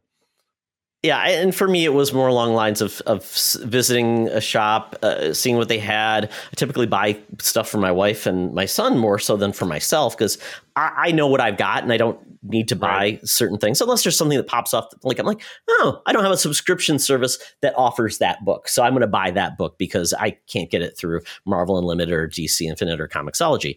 Um, so with that though like i said i couldn't go to my normal shop. Yeah so I f- was looking around to see if i could find a shop. There's a couple shops in my area that i could go to. There's a lot of shops actually. It depends on how far i want to drive. So i went to the first comic book shop i went after we had lunch. Um, wow this was not a good shop. It was exactly what I talked about. Overcrowded not Yeah. inviting. Um, i didn't know where to look. There's just too much stuff. There's action figures. There's uh, pokemon cards. There's boxes of old issues and i'm Yeah. like i don't know why they own the shop if that's how they're going to run it like support small business but small support good small businesses this one and then when i i found something i'm like oh it's a starman figure which uh, you know I, I would normally get a statue rather than action figure but they don't make of this character You gotta take what you can his- find. Yeah, yeah, take what his find. staff broke and it was five dollars. I'm like, oh, that's super cheap. I'm gonna buy this. So I'll support Right. the business, buy it, go up there, and the the the runner of the store was just not a nice person. He was complaining the whole time I about know. free comic book day. People come in and they just take the comic. They don't buy anything. Blah blah blah. Oh, Why would they oh, and- acting like that? Yeah, screw and he was dude. talking directly at me. I'm like, uh, if if I'm a new customer, I am never coming back, and Yeah, I'm you never going to come know back me. to the shop. I Yeah. have I don't know Yeah, how we I don't know how he maintains friends or, Yeah. or or business partners because guess what? With that attitude, you're not attracting anyone new. I had a super similar experience just very briefly going into a shop that I've never been super fond of here in the Grand Rapids area. Not going to drop any names. Um, but he's always been the shop here in town that sold those little Eaglemoss Star Trek ships that I like so much. And that company went out of business. This guy's sitting on a shit ton of them. But unfortunately, he's pulled them all off the walls and put them in boxes and they're scattered everywhere. I'm rummaging through these. This was about a week ago. I'm rummaging through these friggin' boxes. This kid is standing there picking his nose or something. And I'm like, you see that I'm looking for things. Why don't you approach me? He wasn't the owner, he was some young kid. But I'm like, why don't you approach me and f- ask me what I'm looking for? Because maybe you could make some sales, which is something that helps keeps your friggin' lights on, even though it's not your shop. You like your job, right? So, um, and I went up to him. I'm like, yeah, man, this company, you know, went out of business, and so you guys got a ton of these. He's like, yeah, the owner mentioned something like that, and blah blah blah. I'm like, do, do I got to draw you a picture here? Try to friggin' sell me something. Maybe I'll buy it. It's just, it was just unbelievable. It was unbelievable. I was yeah. just I- I've gone back to there used to be a different guy who worked at this shop, not the owner, who I couldn't stand. Now I have somebody new there that I don't like. So I got another reason not to go there for another three you're on years. Charlie's list. That You're list keeps growing, by the way. Yes, I know, yes. but uh, but again, he's got a unique product offering. If he would display it and sell it, I would probably spend some money there. But I had to dig through friggin' boxes of crap absolutely everywhere. It's just oh, make the tiniest amount of effort. You know what I'm saying? I just yes. I don't get it. Anyway, Yeah. rant So- over. Yes, I think this was my part of the segment, but I think I've talked like two seconds, but I'll I'll, I'll finish up. That's okay. You did well. You did well. Uh, um, so just just to wrap this up, um, yeah, it was an it, it was a really crappy experience. There, you couldn't find where the free comic books are, which is if you're bringing people and that's what they're for. You should be able to show them this is where the new comics are, and they say, hey, take one, and by all means, but hey, we got a deal on this. It's it's all about For sure. running a business. You, Um, and when I brought that figure up, the first thing he says, "Well, oh, I guess you're getting a deal. It was blah blah, but I just marked it down." So I'm like, okay. I guess thank you for giving me a deal. I'm buying it. So left quickly from that store. I went to another store that I've gone to as well. It's not that far away, and uh, they are far more inviting. But once again, it's a shop that I think has a lot of promise. It's just too crowded. It's too dense. I don't know where their focus is. Where do Right. you find it? And then once again, couldn't find the free comic book. So um, I I feel like there's uh, this is why a lot of comic book shops close because they are catering to people that know that's just accept this versus Yeah. your normal Yeah. everyday shopper Right. who comes in and is like why would I ever come back here? I'll order Right, from exactly. Amazon or I'll do something else. Yeah, yeah. Give me Yeah. a reason. Give me an experience. Now, all things in business are about, you know, a lot of ways not so much about what you're buying, but how it makes you feel. And if it makes you feel that like, oh, this guy really doesn't want me here, why the hell would I go back? That's how I felt about that shop I was just talking about. Yeah. So, yeah, yeah. So but I'm um, really yeah. hoping my my my shop comes back because they are sweet people, very nice. Yeah. They know my name, which I don't come in there very often. They they they talk to, they say, "Hey Todd," and I'm like, "Oh, that's very nice. It makes you feel like cheers." like- they do right. a pull list for me. They've got so they're going to do some pull lists for me, which is great. So for stuff that is normally not part of a service I have, so that's Yeah. exactly why Yeah, I would that's good. frequent them and give them business. Yep. Excellent. So um, with but actually to get into like the, the the media content of the show, uh, watched a show called Mrs. Davis. It's new on Peacock. Uh, Yeah. Damon Lindelof is uh, one of the showrunners behind this, and uh, and uh, basically trying to bring up the name of the actress Terry Betty Gilpin. oh, is, Betty um, Gilpin. Yeah, yeah, yeah. Oh she's the lead in the show, and it's a really cool show. It's got a wry sense of humor. It's it's it's uh, science fiction based, but it's it's in the real world in a lot of ways. But it's about this nun named. Uh, uh, she Betty has two different names. Betty Gilpin. Uh, but yeah, so she's a nun. She's living in this convent. She's got a very happy life. But as along the way, you find out there that uh, this AI has essentially kind of taken over the world, and uh, it's like an Alexa, and people are following it, and she is not a fan of it. And we find out later that there's a reason why she is not a fan of this AI. Speaking of which, Oh, my no, AI just went you did- off. Look what you did. Oh, it. you know, Perfect that was- timing. you know, She's that was a- listening. that was a plot line in one of the Terminator movies. It was it was Genesis because they showed up and this kid was like, "Yeah, this thing Yes. Is a new blah blah," and they're gonna like this kid dumped all this plot exposition. He was like, it, "Tomorrow they have a big launch of so and so," and then you know Linda Hamilton's like, "Well, that's when we're all it's gonna kill blah blah blah." The Terminator movies are it's a bad example of anything, but anyway, Yeah, it's got a great cast. I mean, she essentially her world gets upturned by this AI, and then she essentially goes on a quest. That's all I want to say because it is wacky. It's interesting. There are Germans, um, a lot of good actors and actresses. It's also got uh, uh, Germans like like Mr. Burns. Ooh, the Germans. uh, pretty much, and it's kind of weird because it's it's at times it's a little wacky, which Yeah. I like. But sometimes it's, it gets you out of the mode of where you're at. But I, I Yeah. think this is going to be a great show. Watch the first episode. It's on Peacock. It comes out weekly, Yeah. and uh, I think right. they did a great job. It's you know, and based on um, Damon Lindelof being involved, he he he has got a great track record for making really great shows. Lost, um, I mean, he he's done Watchmen. I mean, he's done some great stuff. So um, Lo- I lo- think you lost lost. You mean most of it being good? Well, Not the rest I of it being think- lost. Yeah. No. We, Yeah. I, I, Oh, yeah. writer strike, yes, yes. Yeah. Writer Yeah. strike. Right. Right. Exactly. Yeah. So I- think it's it's well worth a show you could check out. It's very early on. I think there might be three episodes. So, um, but jump Right. on board. It's definitely worthwhile. I think you'd get a kick out of it, Charlie. Get on Um, the train. uh, you got it. Exactly. And then lastly, Star Wars Vision Season 2 dropped on May the 4th. I'm not going to mention anything about May the 4th. I think it's this cheesy, made up Disney-fied Sorry. I mean, yeah. the uh, the the Holocron Chronicles co-hosted me is probably supposed to be like, but I, I I'm sorry, I can't do it. And I have not seen these yet. Just being back from my week long thing and being wrapped up in Ted Lasso. So yes, tread lightly, please. Yes. Uh, so I'm only going to talk about the first episode that I watched. It's the first one in the queue. Um, I only watched that one so far. And it's, I think it's a good idea to not binge these because they are, it's not one long story. It's Right. every episode is different. It's a different creative Yeah. studio. Yeah. This season's call, they're basically trying to make it more international versus the first season, which was more anime and Japanese uh, based storytelling. This Mhm. is animation from different studios with different styles. I mean, you've got um, uh, the Wallace and Gromit creators will have an episode which I'm going to watch, which is claymation and more goofy. Uh, but this one, uh, this is called Sith, and um, this was really great. I even showed it to Logan as I was watching it. I'm like, you, you should watch this. It's amazing. Um, the the studio is called uh, El Guiri, and they're a Spanish studio, and their artwork really reminded me of Into the Spider Verse. So it's it's animated, but with really cool artistic flair. Some watercolors that they used, they did not do Into the Spider Verse. So um, they're influenced by, but they're not duplicating exactly what they're doing. And this episode was truly about a Sith apprentice who was trying to escape the Sith and just have her own life, live Nice. in solitude. And it's all about that. It's 14 minutes long. It's wonderful.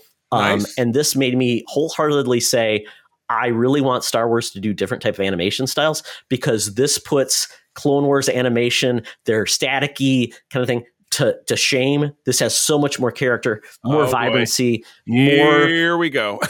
well, no, I think anybody looks like Clone Wars, even just from the story content, I think it's so staticky and like it, it, it, it, it has no heart in its animation style, but it's It's- got storytelling remember- that's different. Remember, folks, that's at Toxtra on Twitter.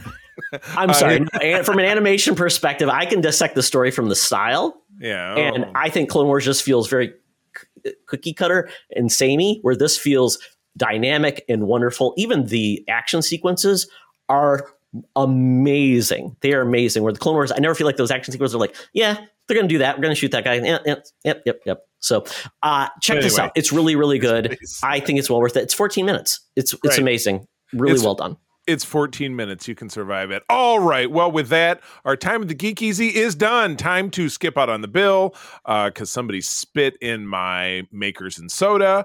And got to get out that Air Qantas app. It is time to get to the land down under. Tina and the mutants await, and the Thunderdome to talk about the final, maybe, Guardians of the Galaxy film. Let's go. Welcome to another edition of Thunderdome! Thank you, Tina. We're sitting in the Thunderdome where the mutants have been gathered for a topic or game to be entertained. And this week we are going in the topic of Guardians of the Galaxy 3. This is a spoiler discussion. Um, we'll be talking about this movie, and there'll be plot points and things that happen. So you've been warned that there are spoilers. Watch the movie, come back and enjoy. And if you don't want to watch the movie, well, just listen now. So Yeah, with that, and then you uh, won't have to. A little, bit of the background on Guardians of the Galaxy. Uh, with uh, with Guardians of the Galaxy three, uh, the last movie we had was in 2017. This is Long in the midst ago. of the MCU going crazy. Yep. Everybody wanted to watch every movie. They were making more and more money every year because it was all leading us to Thanos and Infinity War and Endgame. Um, that movie opened at 146 million dollars. Domestic, wow, yeah. made a lot of money just in the opening weekend. Yep. Um, written by, written directed by James Gunn, and uh, just to give you some other context, in 2018, July 2018, Gunn was fired by Marvel for some old tweets. Um, Old tweets will get you. know, Oh, well, they will, and especially Yeah. the beginning of the. And, and this was when Yeah. James Gunn was not part of Marvel. He was doing his own thing, and because of that, and social media still at the time, people didn't do a really good job of knowing that your old tweets and stuff can be found Yep. and can potentially be bad for you. So with that, we weren't sure what was going to happen. Were they going to make another Guardians movie? Don't know.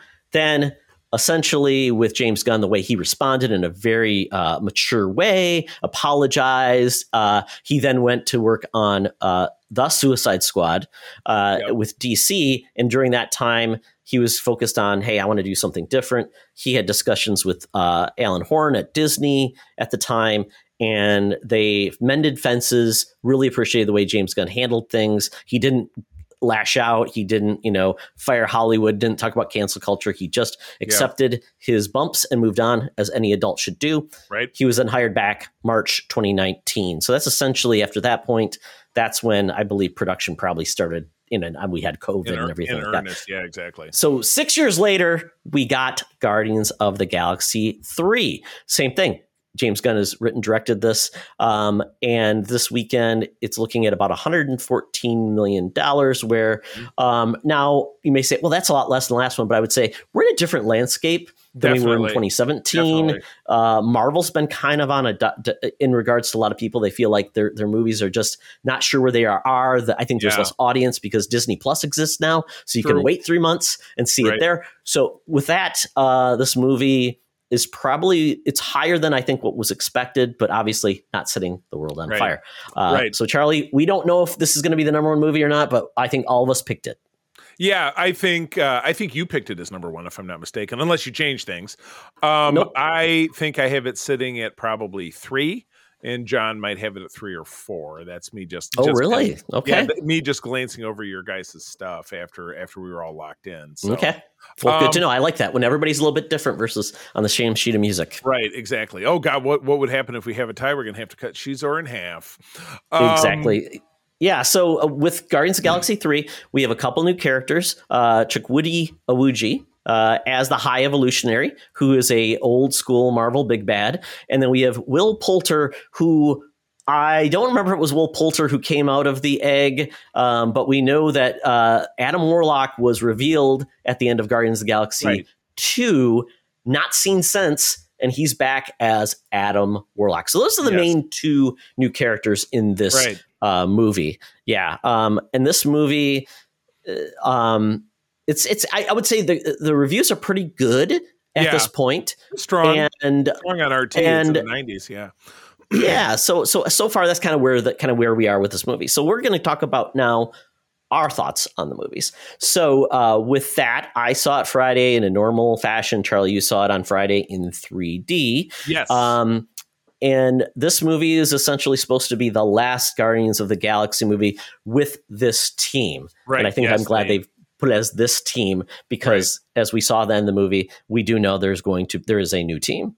Yeah, exactly correct. So um, I will admit that uh, it happened to both April and myself. The start of this movie was kind of slow, and there was a point at, at which we both kind of drifted off for maybe two or three minutes.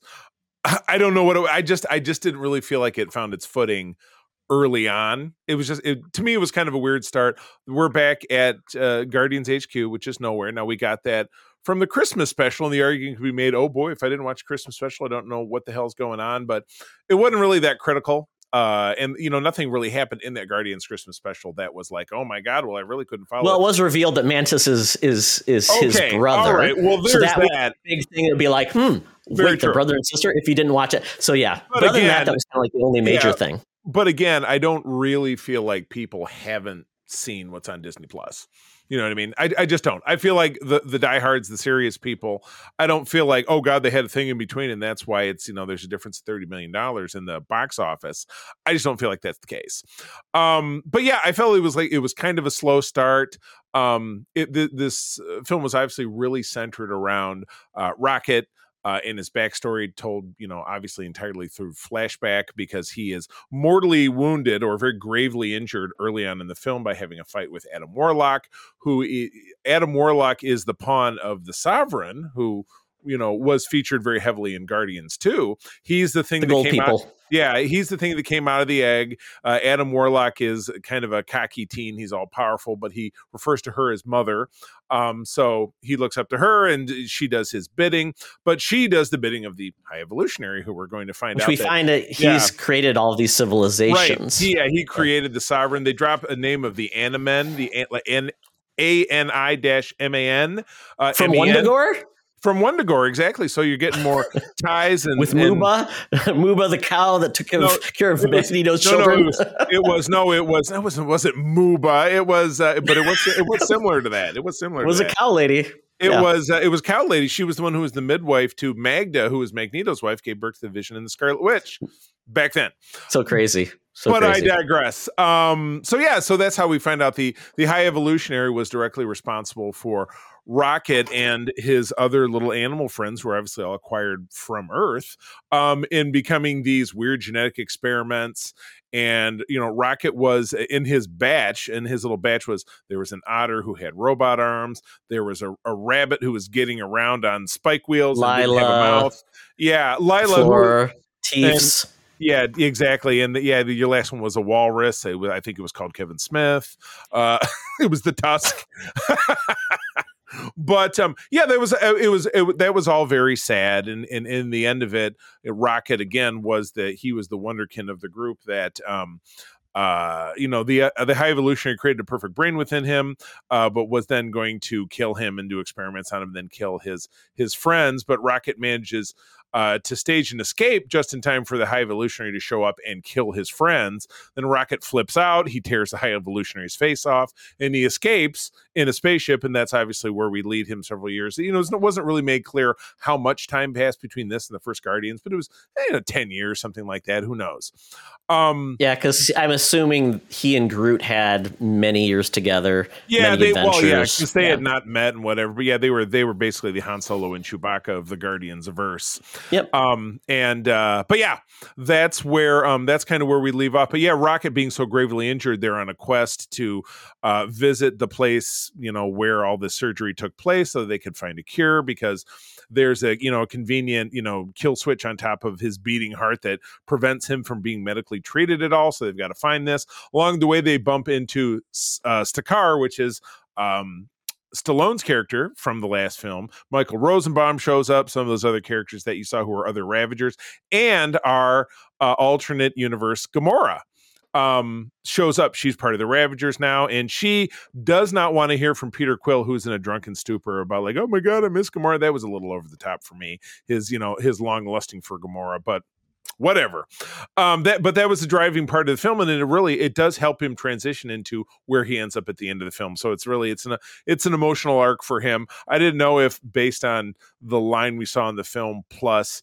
w- how that was highlighted in the trailer they were going to try to turn it into some kind of romance between him and nebula i'm really glad that didn't happen because that would be a Just a little bit throwaway too- joke. a little bit too much loving the machine. I don't think that would really have paid off.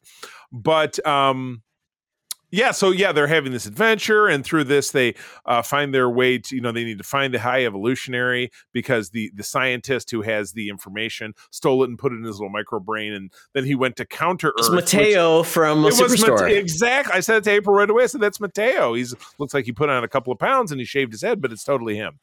Um, so at any rate, the High Evolutionary's big home base current project is Counter Earth, which he visited the Earth in the you know 1970s because that's what everything looks like.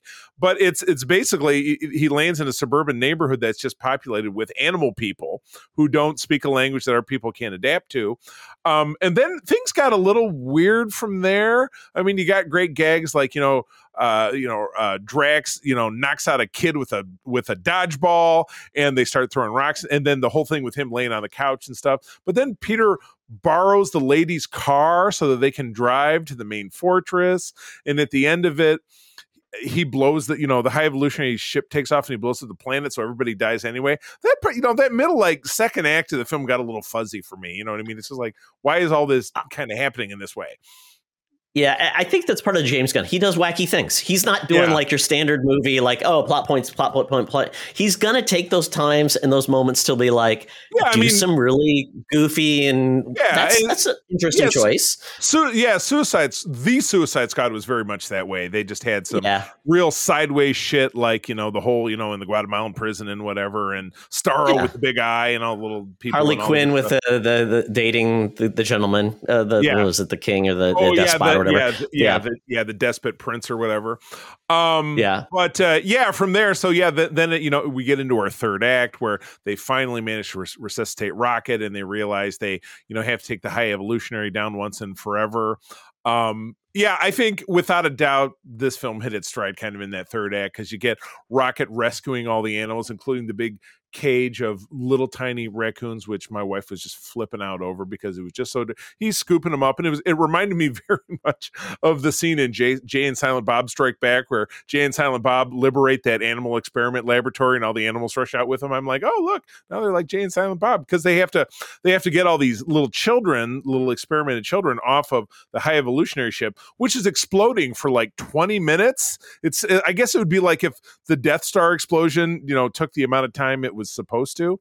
Um, Charlie, it was just like in in in Picard season three when the Borg cube is exploding and it, it's like Yeah. they have. We're like, isn't it done by now? Isn't it done Yeah. by now? No, no. We- We, yeah, need we've- 3 we've more still got- seconds to get the crew got- out. Yeah, we still got five minutes. Um, but yeah, they, and it's awesome because the Guardians headquarters is nowhere, which is this giant celestial skull, which you just figured, oh, it's too big to calculate the size. But they also slap rockets on the back of it so they could kind of fly it around at sublight speeds and still make it through one of the star Gave it a gates so it could gun. travel. And they gave it a they Yeah. gave it a big gun in the eyeball, so it was like it was like a Borg skull. Really, there you go. There's your Kind of was, yeah. right back to Yeah. it. So, uh, in the end of it, um, Peter goes to sacrifice himself. I figured he was a goner. I thought, oh, okay, this is what they're going to do. Last to him, they're going to kill him off. But Adam Warlock, and again, Adam Warlock posts a total 180 because he's the whole reason that the film happens because he gravely Yes. injures Rocket. But at the end of it, Well, he he redeems himself, and then he you know becomes a part of the squad. Well, the whole push of Warlock was if if if they didn't get Rocket back to the High Evolutionary, they were just going to kill all of his people. So Right. he's like, okay, I guess, and that's why the Sovereign's like, we got to do this, or you know. So, and then when he saw And his yeah, mother die, his mother he obviously too, yeah, knew exactly. that, like, what do I have to live for? And this guy's going to do it regardless. Um, Right. So, So he's a I'm bad dude. out. Yeah, Yeah, and they saved Yeah. him, so it was kind of like he he he saw a better way of life, and he Right. was he, he's Exactly. he's like a he was like a overconfident child, uh, like a Ron Burgundy, and uh, I think that's where he kind of is still learning. He still you know tries to be like that teen who thinks he's older than he really is when he's trying to overcompensate when he's just Right. really a, a dumb teen still figuring Right. it out. So like like all teenagers ever. Yes, correct. yeah A- a- and it, it was interesting and you know obviously we got um a ending where i think this movie was what it was truly doing was setting up these characters to say we've Right, so accomplished our right. journey Right, that was good. to become the people we wanted to be and not be you know just more of the same but Right. honestly saying at times you can be friends but sometimes you grow up, you, you graduate college, you move on, you have Right. different lives and, and journeys, and you're not going to be doing this for the rest of your life. Right. Um, and I like that accomplished. I mean, part of this was all about, you know, we didn't know who was going to die because we saw Right. many different scenes where we thought somebody was dying. Well, somebody was Star-Lord- yelling, or somebody was being carried, or somebody Yeah, was Star-Lord like being drunk. Glass. Yeah, Yeah, he was drunk. He was not dead. So it was a Yeah, lot of these. Like I loved how they did that and trying to be very was careful with yeah, exactly. So it was kind of like, well, who's going to die? Is it going to be Rocket? Is it going to be Star Lord? Is it going to be Drax? And we were all wrong because no one died. Everyone made it through this journey. And but I think along the way, um, Drax, they kept on pointing out like Drax is dumb, Drax is dumb, and then you You're realize he finally was able to, to redeem himself and show a different side of himself, which was great. Mantis, you know, has been kind of like the comic relief, and she kind of got to show herself in a different way where she contributed more than just you know uh, was just trying to please everyone else. And Right. the whole Gamora thing was a journey with herself, like not knowing who she is because it's like I was reborn. I don't know who I is. I've got this past life, and right, right. And they didn't put everything back together like Peter and her fell in love. They didn't. They went off and found separate ways. And Peter was lacking something he lacked since he was a child, where he lost his family and he never returned because he was scared to go back and face that path. So um, even Kraglin got his moment where he's like he never felt like he was up to the task of uh, of being a leader, Right. um, and he got his moment as well. So I think it was really great that everybody got redeemed in a really cool way and different Yeah. roles in different places where I feel like I, it felt very complete. Where a lot Right. of the Marvel movies never feel complete. It always feels like what's just- next. It's or well, it's, it was that was my big complaint about uh, Ant Man, the Quantum Mania, and obviously the moviegoers agreed with me because it really was not successful. Is that it just wasn't going anywhere? You know, it wasn't like, well, this is the big. Even the the you know the, the the trailers set it up to be, and it was a total misnomer that Kang was trying to say, "Hey, Scott, I can get you back time with your daughter, or this and that, and I can get you, I can manipulate time." And the movie wasn't about that at all, and it was just it was just oh well this is we got to accomplish a during this time frame and so we're going to plug it in. So but where this was exactly as you described it was we started at a and we blossomed into b and and c is the end of the road and now it's going to you know like like groot growing in you know many branches and going out and different doing different stuff uh and becoming either he's groot that's ahead or he's groot that's 12 feet tall which he did both of that in this film uh lots of lots of varieties yeah that was my biggest hang up trying to figure out groot and I told Charlie he's just What- he can do whatever he wants. it's Yeah, Groot laws. He does he has And uh, this isn't actually this isn't that Groot, Charlie. The, the, the original Groot died. This is essentially Well, a new right, Groot. But this So, is the same yeah. guy, but he goes from Swole Groot, who April April we were watching. He was swole because he had all that. He was, he was a guy wearing a big coat because he had all the guns and stuff. Remember, but he went from that to his fight with Adam Warlock at the beginning, where he was he was reduced to just the size of a head, but he could grow himself back together. I guess, like he Well, gathered. I mean, he puts those he puts the roots out far really as well. So And he's they can suck 'em essentially very yeah. Because I mean, if we said Groot would just keep growing, and I mean, he'd be what three hundred feet tall eventually. No, he's which he's, which which yeah. there's a famous comic cover from back in the 50s where he's a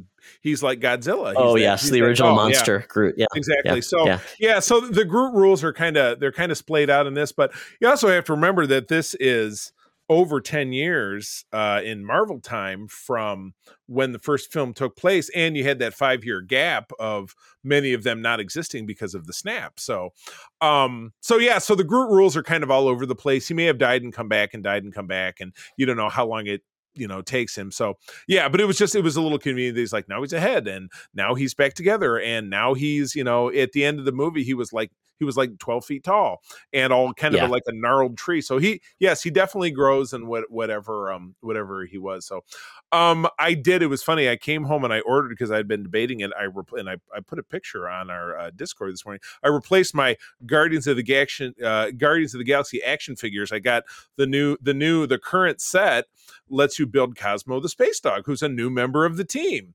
Um, where where did Cosmo come from originally in the comics? I can't remember what. what I don't know either. Um, Yeah. He is a character that was fairly new to me. Um, and I'm assuming he came out of like more of the uh, cosmic comics, maybe with Yeah. Rocket or something like that. Could be, yeah, more recent. I, I thought he was like he stretched back. It was Fantastic Four or something because he's a it's a dog that you know was was captured in in time in the late '60s or whatever. A female dog, a good dog, which was the the sticking point. Good dog, bad dog.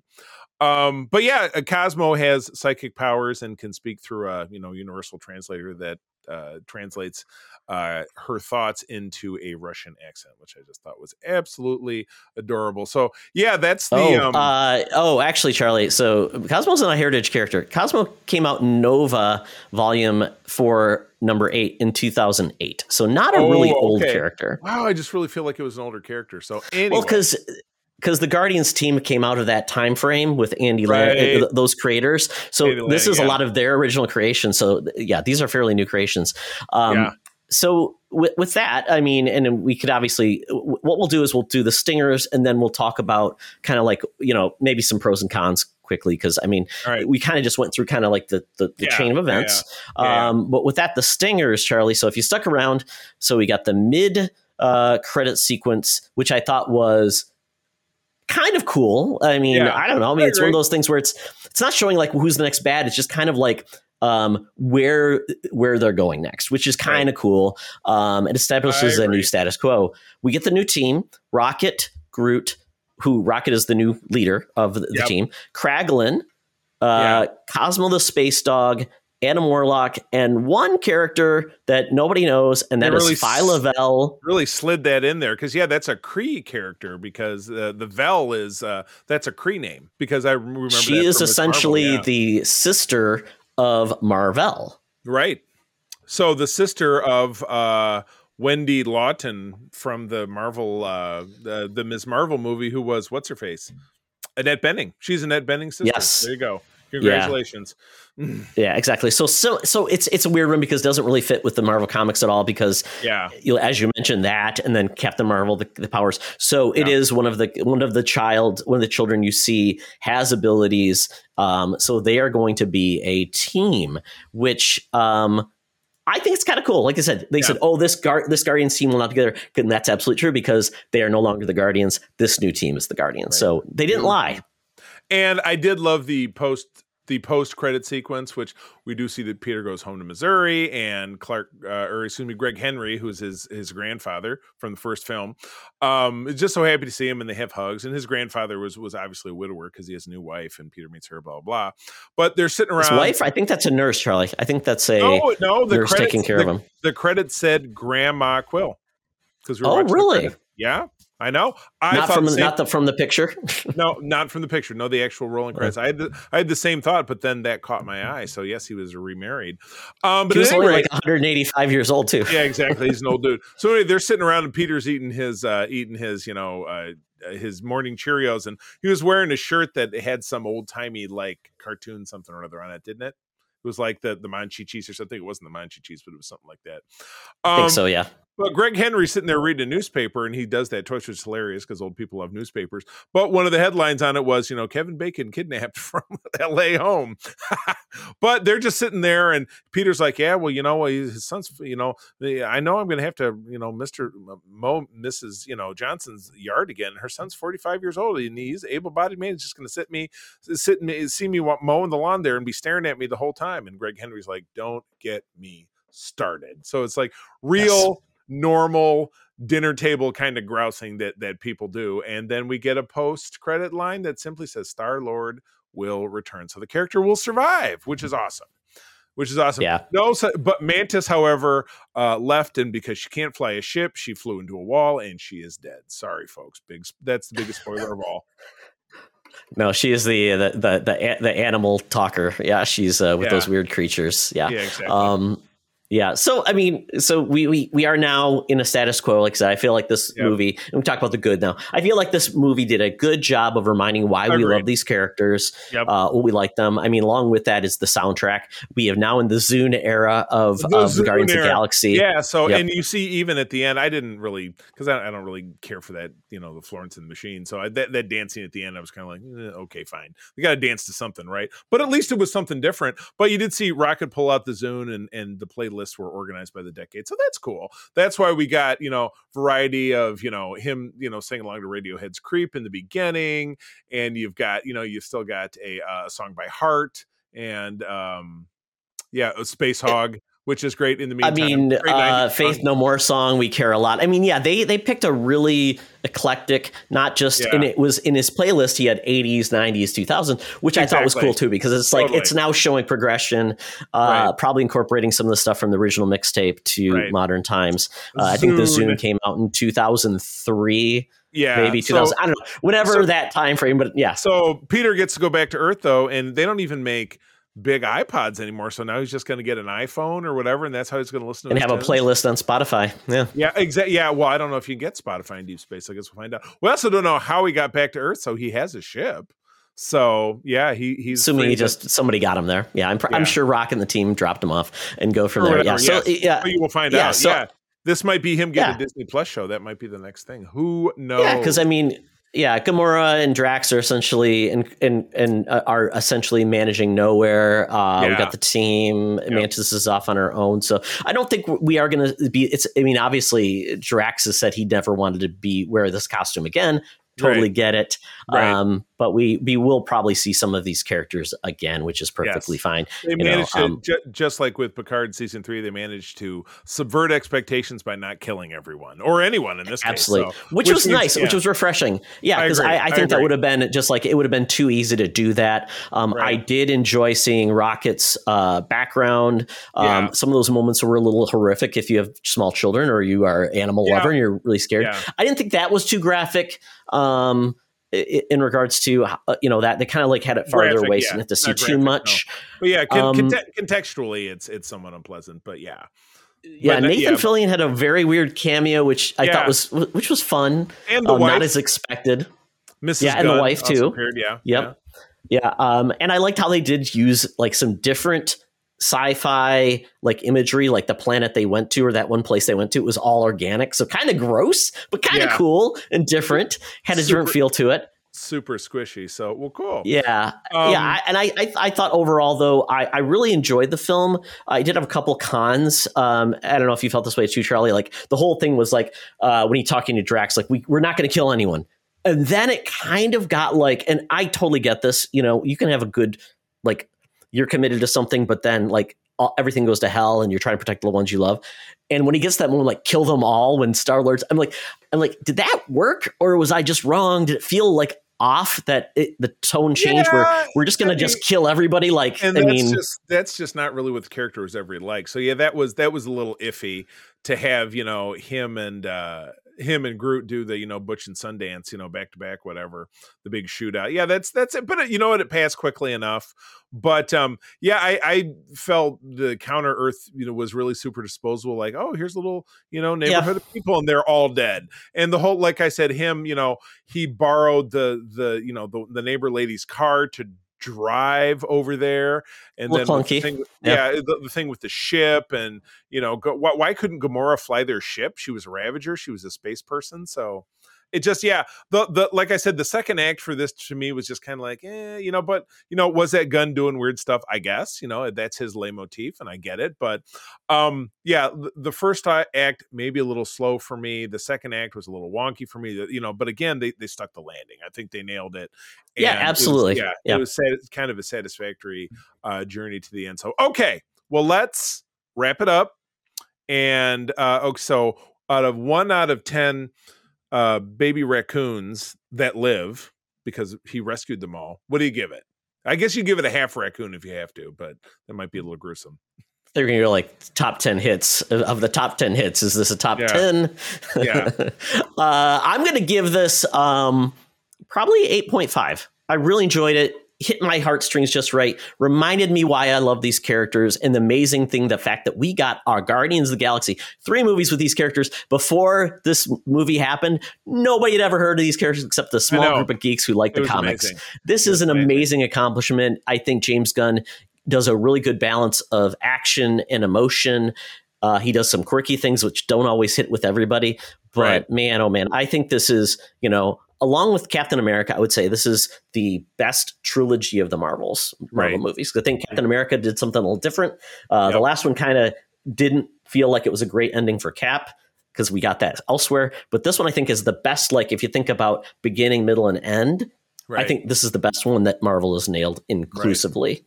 This to the beginning, middle, and end. So, well, I'll make sure that we we we don't end up with half of a terrible raccoon torn in half. I will also give it an eight point five. I like that. So then we we give it a total of sixteen. So sixteen raccoons walk out of this alive. So yeah, I liked it a lot. Uh, even though I felt maybe, as I said, it was a little slow to start.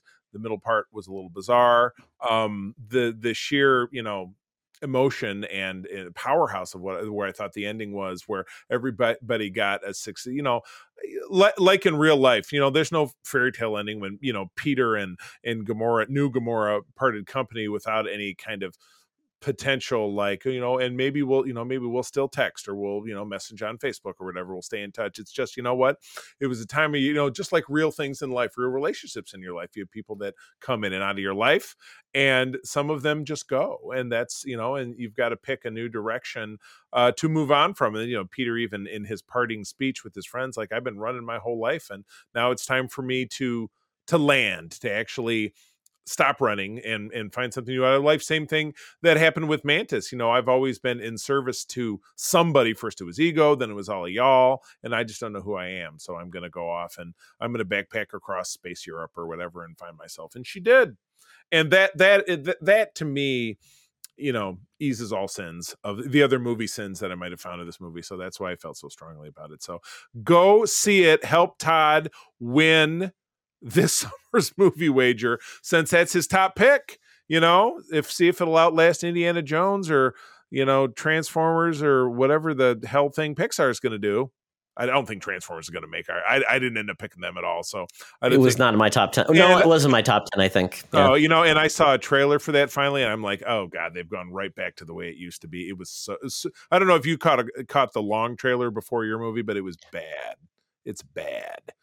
I was not impressed. It's fine. It's it's Transformers, Charlie. I, I like. What are you expecting, Well, I- Shakespeare? I liked Bumblebee, but this doesn't. This doesn't look like. I mean, it's This like the Fantastic Four movies or the, the, the Fast and Furious movies. What are you expecting? It's Well, the Fast and Furious. It's not like the source material was like the Bible. It's it is what it is. It's dumb Ooh, fun with robots beating stuff up.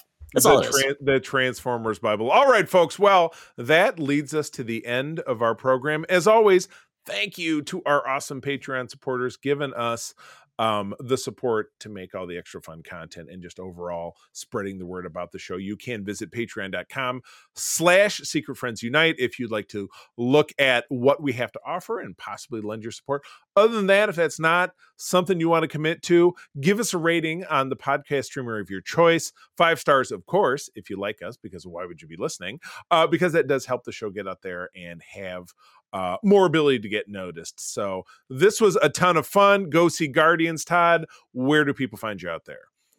Uh, for all things Todd, go to Toxtra uh, at Twitter, and you can see my ramblings about the goofy things about sports, the world as it is, and video games. Um, other than that, though, follow Secret Friends wherever we are at Secret Friends U. Our Patreon, if you want to see our content, that'd be great. Um, and then also our webpage, where all the stuff we do is there at your fingertips. Yes, indeed, the fingertips. You can find me, of course, over on Twitter at the C3. Go ahead and spell it out. My lovely wife, April, and I do run the USS Grand Petoskey, one of the biggest chapters of the International Star Trek fan club in the world. Uh, we're here in West Michigan, but we can help you find a group of like-minded trekkers wherever you are. Visit us at web at uh, the website of that name and across socials as well, and we will help you out. With that, friends, I'm going to thank you again for joining us. I'm going to tell you that sharing is caring and to keep on trucking. Be the hero, not the villain. In a truck. I am Groot. This podcast is part of the Secret Friends Unite podcasting network. Visit secretfriendsunite.com for more great shows, articles, news, reviews, and more. Secret Friends Unite podcasts are available on Apple, Google, Spotify, and other podcast services around the world. If you'd like to be part of the conversation, you can join us on Facebook or our new Discord server, or follow at Secret Friends U on Twitter. Please subscribe to Secret Friends Unite on YouTube and visit our merch store at teepublic.com. Just search Secret Friends Unite. Thanks for listening.